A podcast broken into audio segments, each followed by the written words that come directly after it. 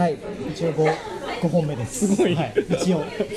この場所の時間的にももうあとじゅっぷんぐらいなの で, そうです、ね、多分ラストになると思うんですけど、はいはいはい、みっつぐらいで終わると思ったんでなんか多分喋りたい内容が僕も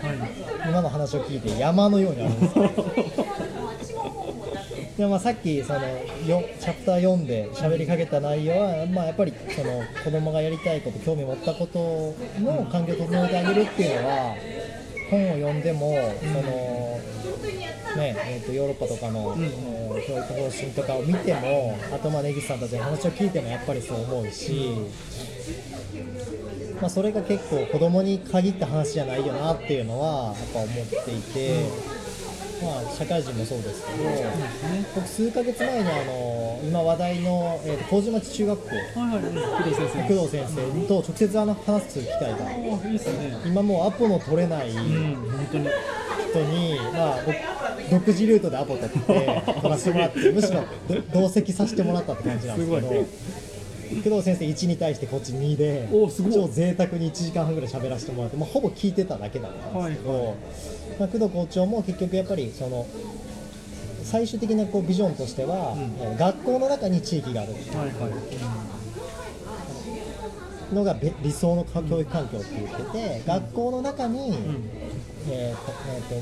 スポーツジムがあって、うん、そこで体育をやるとか、うん、学校の音楽室に企業が入ってるっていう状態、うんうん、ヤマハが入ってるとか、なんとか学校が入ってるとか、うんうん、そこでその普通の仕事もしてるけど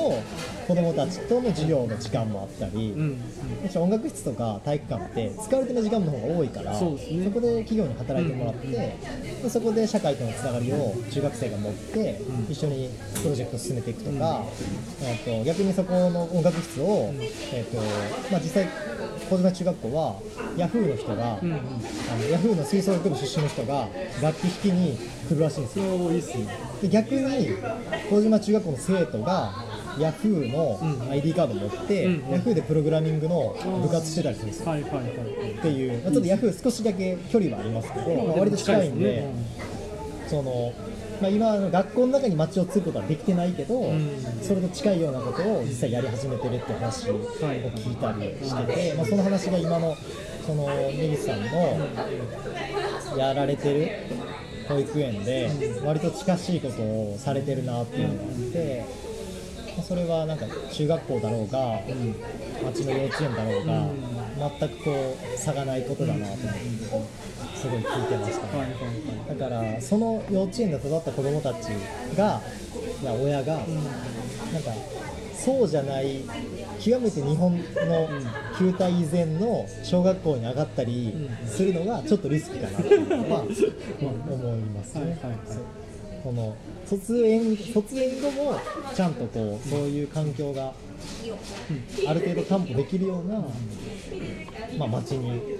なるともっといいですね。そう、いや、その意味ではもう、まあ、公教育が、うんうんうん、まあなんですかね、弱体化というか、はいはい、遅れているので、うんうんまあ、いわゆるオルタナティブっていうスクールとかあのちょっとフリースクールとかっていうのが、はいまあ、歴史としてはあるんですけど、はい、あの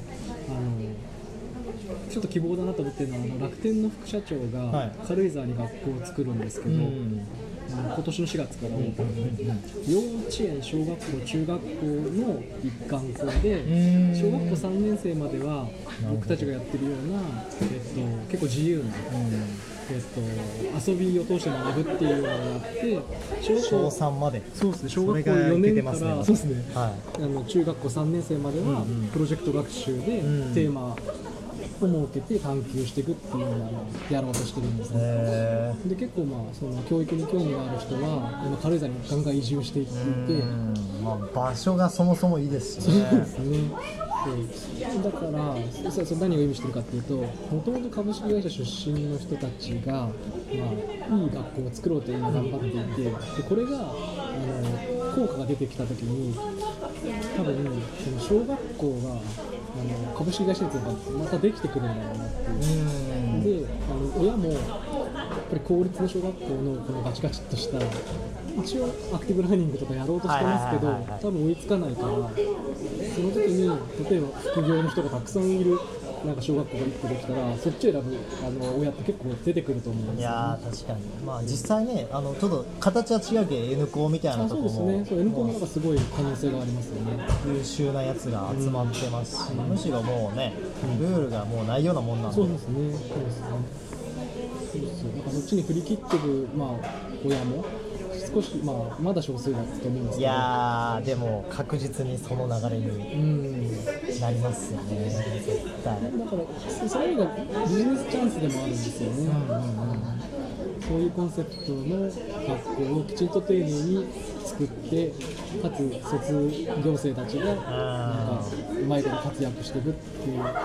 いい循環ができたりとか、いやそうだ、ね、あとその学校の子どもたちのアイデアをビジネスに生かして商品開発したりとか、はい、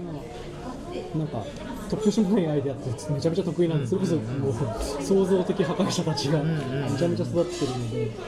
彼らのその新鮮なアイデアを大人たちがこううまいこと社会に届けていくとか、そうなっていくとお互い面白いですよね。夢ありますね。そうそうそう。少子化だけどその少ない子どもたちの質が高いっていうのは一つ希望というか、うん、そうですね。でこんなに少子高齢化なのはあの地球上でも日本くらいなので、はいはい、ある意味こうなんかモデルになるっていう。そうですね。いやなので学校作りとか目指しても面白い気がしました、ね。まあ、教育は本当に興味があって、うん、環境問題というか、まあ、環境と教育を将来的には僕もそれで仕事がしたいな、まあ、それをつなぐものとしてコミュニティがあると思っていて、まあ、その勉強の一環で今本業でもやってたり、まあ、このラジオコミュニティ、ラジオハブにコミュニティ化するっていうのを実験的にやっているんですけど、うんあのそうですね、教育は結局多分その元博報堂の人とか楽天の人が学校を作ってる、保育園を作ってるっていうのも多分やっぱ後から教育しても、うんこうですねうん、しゃあないというか伸び方が違うっていうのに多分そこのジレンマが少なからずあったと思うんですよね、うん、じゃなくてそもそもベースであの広い視野を持った人間とか自由な発想を持った人間を作んないと、うん、日本やべえっていう危機感からそういうことをやってる要素が少なからずあると思うんで、うんまあ、そういう人が増えてるのはすごい救いですし、うん、僕も実際地域未来留学っていうその活動をにねんまえから関わらせてもらってるんですけど、それに関してのやっぱり教育について、まあ、どっかしら関わりたかったからって思って、でさっきあの軽井沢に移住者が増えてるっていう話とか、うんまあ、実際あの麹町中学校もクソほど土地の値段高いのに教育熱心なお父さんお母さん、意識の高いお父さんお母さんが無理してまでこう千代田区に移り住んでたりもしてるってことは、逆に言うと人を呼べる装置になるってこと、うん、で地域の力はまさに教育で地域を、うん、地域にその中学生あ高校生かを呼んで、で人口を増やそうとか、うん、そこで地域の人と高校生が交わって地域活性していこうっていう、うん、もう一個の側面があるんで、うん、そういう意味でも教育に力を入れて、まあ、損はないというか、うん、これから人が来るなんだろう装置として、うん、教育への注力はそういう意味でも必要になってくるなっていうのをすごい感じます、うんそうね、いろんなところに選択肢があるっていう親にとってもいいですよね、うん、あとやっぱりさっきの大人が学ばないっていうワードを出してくれてたかなと思っていて、飲み屋でねそうそうそうそう、はい、いや本当に何様やねんって話ですね。いやいやいやあの文科省の調査とかでも、うん、リカレント教育って学び直しの割合が先進国の中でも日本はめちゃめちゃ低いんです、はいはい、でそれを思った時に子育てってめちゃめちゃ離れる機会が、うんうん、それこそ離乳食についてとか、いやそうなんですよねうわすごい新しい知識とか思いながら、いや本当そうですね全くのゼロから新しい分野の勉強してる感がすごいある。しかも人間の勉強そうそうそうそう、それがおもろいんですよね。そうで、子供が興味を持つことって必ずしも自分のなんか範疇外っていうか範疇の中じゃないことが多いんで、そうそう学べることが多い。確かに確かに予想できないから面白い。そうですね。なんで本当は子供大人関係なく混ぜちゃってなんか学ぶっていう体験をすると、うんお互い面白いなと思ってます。いやこれはちょっとごほんめで終わるのがもったいないぐらいマーケティングとかもね、数字上げるにはどうしたらいいみたいなのを小学生にアイデアを出してもらうと面白いんじゃないかな。いや間違いないっすね、うん、なんか本当に重いものがね、なんか広告でっかいの出したらいいんじゃないのとか、なんかじゃあやってみようっつってやってみたらめちゃめちゃ数字上がったとかってめちゃめちゃ面白い。確かに確かに大人では出ない発想が、うん、本当に出ますからね、うんうん、根源的な問いを問われそうですね。そうですね。これ意味あるんですか？自分で売りに行った方がいいんじゃないですかって本当に ディーティーシー みたいな。いや間違いない。なんでこれ他の人に任せるんですか？いや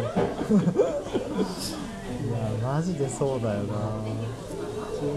対話の場みたいなのに作るとビジネスマンにとってはこう頭がほぐれるかも。それめっちゃいいっすね思いつきで言ってますけどいやいやこういうのからあのイノベーションは生まれますね。これもノリ屋で出ましたけど、ね、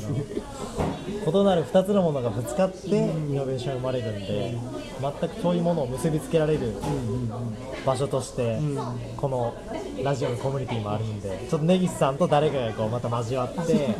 何かできたり、みんなで見学ツアー行きたいなとかもラジオの出演者たちでそれをまたラジオに撮るとかもおもろいかな。あその子供たち的に OK であればいいと思いますけど、ぜひ、はいはい、ちょ超楽しかったです。ありがとうございました、はい、ありがとうございました。またお願いします、はいはい。